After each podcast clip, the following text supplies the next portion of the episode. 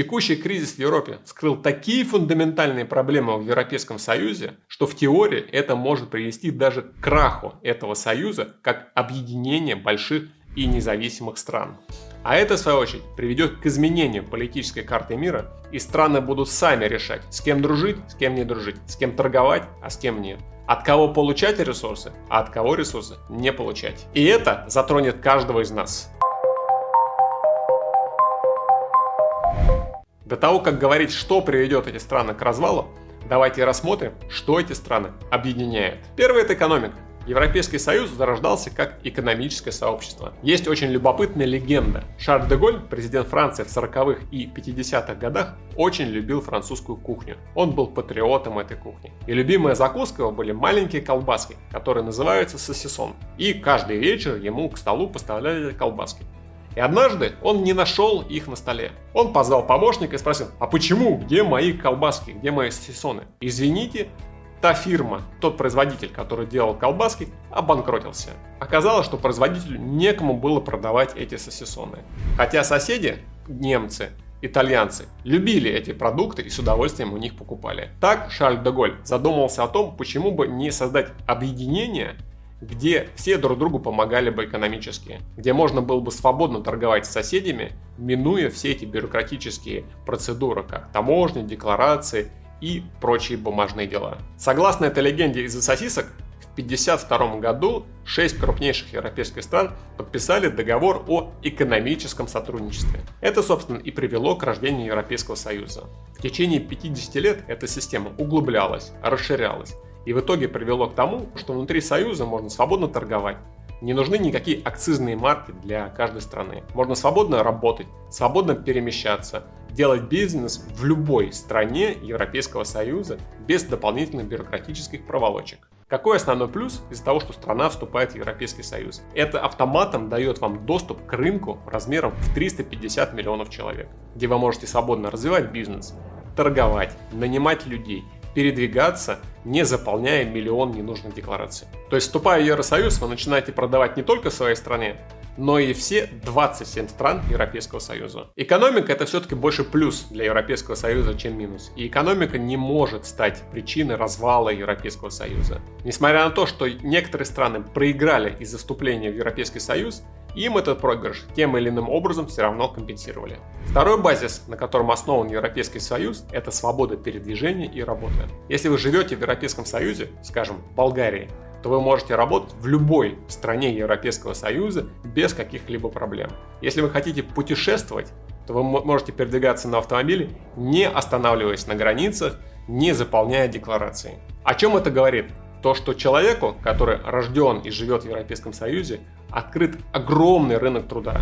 То есть проблема с выбором работы не должно существовать. То же самое касается учебы. Вы можете поехать учиться в любой европейский университет и заплатить за это минимальные деньги. Но в этом же кроется и проблема. В чем она заключается? Если предприятию нужны квалифицированные сотрудники из неевропейской страны, ну скажем там из России или из Казахстана или из Бразилии, то получить рабочую визу практически невозможно. Почему? Потому что Европейский Союз обязывает вас сначала искать работников среди Европейского Союза, то есть рынок в 300 миллионов человек, и только потом пригласить, скажем, там, бразильца. И это сильно усложняет процедуру. Европейскому Союзу нужны новые мозги, новые работники, а приехать они не могут из-за этих сильных бюрократических препонов. Но несмотря на этот минус, естественно, никакая страна не будет выходить из Европейского Союза только потому, что им, ей не дают э, нанимать сотрудников.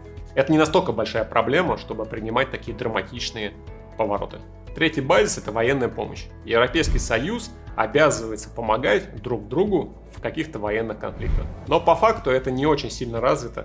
Все это связано с тем, что вот эта рефлексия после Второй мировой войны наложила огромный негативный отпечаток на развитие военной промышленности в Европейском Союзе. Они этим особо не занимаются, не сильны, не хотят, и основной фокус это все-таки экономика, а не война. В текущем состоянии мира этот базис является ни основанием оставаться в Европейском Союзе, ни основанием выходить из него. Поставьте лайк, если вам тоже нравится такая история. Отучился во французской школе, закончил потом немецкий университет и устроился работать на хорошей работе где-нибудь на побережье в Испании. Четвертый базис – это единая валюта. Евро, которое появилось 22 года назад. Зачем придумали единую европейскую валюту? Для того, чтобы сильные помогали слабым, слабые подтягивались до сильных, и вместе они, как единая сильная организация, шла только вперед. То есть основой концепции является то, что слабые страны тянутся за сильными. Давайте возьмем конкретный пример. Германия промышленность развивается, Германия зарабатывает деньги. Подразумевается, что Испания тоже будет развиваться, зарабатывать деньги, и вместе они образуют одну сильную экономику. Ну а что происходит, когда Испания не зарабатывает?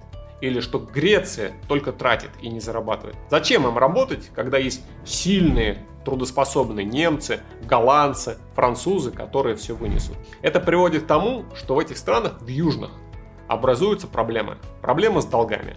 То есть греки заимствуют евро, итальянцы заимствуют евро, тратят активно эти евро, назад не отдают. Получается, что вместо того, чтобы сильным странам подтягивать слабых, получается, что сильные страны только платят за слабых. Чем больше они платят за слабых, тем больше слабые требуют денег.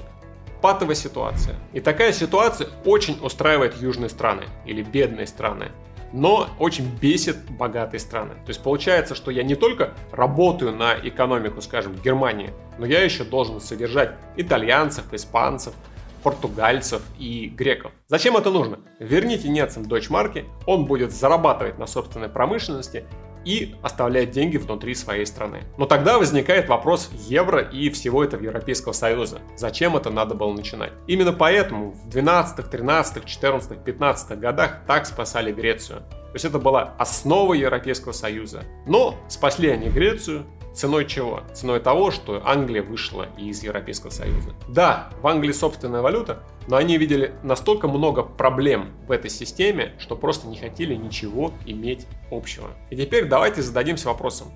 А если сейчас, скажем, Италия объявит себя банкротом, Будут ли ее спасать или не будут? Будут ли жертвовать евро для того, чтобы спасти еще одну экономику, которая по факту, если мы берем юг, ну, не, они, ребята не хотят там работать. А если будут, то какой ценой будут спасать ту же самую Италию? Может быть из-за этого выйдет Германия из Союза? Или Франция? Мы это не знаем. Посмотрите на евро. Только в этом году евро потеряло 15% своей стоимости. Ушло ниже доллара, чего не было никогда в истории евро. И это еще не предел. Весь мир нам показывает, что евро как отдельная валюта в текущей ситуации не работает, что евро не хотят, от него избавляются. И самый неоднозначный базис Европейского Союза – это единая политическая система. То есть есть Брюссель, где сидит огромное количество чиновников, которые решают, как быть Союзу, куда ему пойти и куда ему не идти. Система неэффективная, Система мутная, очень дорогая и непрозрачная. Человек на месте не понимает, как это устроено. То есть, как Брюссель управляет Болгарией или как Брюссель управляет Португалией. Никто толком этого не понимает. Текущий кризис показал, что не все страны согласны с этой общей политической программой, которую Европейский Союз внедряет на уровень каждого государства. Некоторые страны предпочитают или хотели бы принимать самостоятельное решение по поводу того, как этой стране быть в каждой конкретной ситуации. Очевидным примером является 2015 год миграционный кризис в Европе, когда пришли пешком миллион человек из Ближнего Востока. Так тогда политики насильно заставляли некоторые страны принимать мигрантов. Прям приказывали. Приказом были под подписи, чтобы возьмите такое количество мигрантов, обязательно их разместите, мы приедем и проконтролируем. Естественно, политикам на местах это очень сильно не нравилось.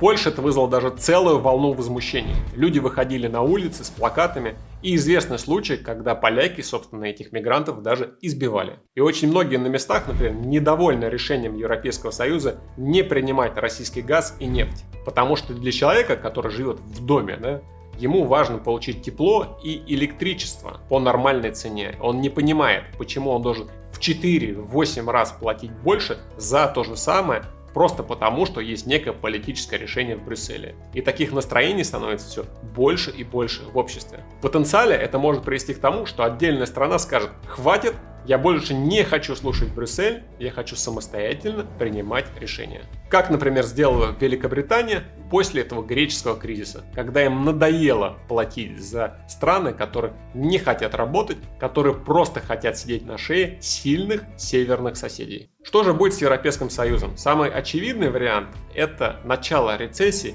и начало болота. То есть это экономика, как в Японии, да, которая никуда не развивается, где каждый год, как день сурка, похож на предыдущий. Нет динамики, нет развития. Есть апатия населения и нет желания чего-то делать нового. И второй вариант, он менее вероятен, но как никогда реален это развал Европейского Союза. Причем это не громкий развал, да, с большим шумом, а это медленный развал, внутренний, по примеру Советского Союза, когда одна страна отпочковалась, вторая страна отпочковалась, третья, четвертая, и через 5-10 лет есть вместо единого пространства получается там 5-10 отдельных стран. Советский Союз на самом деле тихо развалился, потому что если сравнивать с развалом э, Российской империи, то там громко разваливался.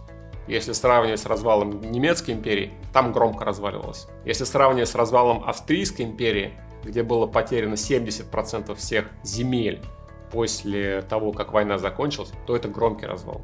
Если вы хотите глубже наблюдать за экономикой, за тем, что происходит прямо сейчас, не дожидаясь следующих выпусков на моем YouTube-канале, переходите в телеграм-канал. Ссылка в описании.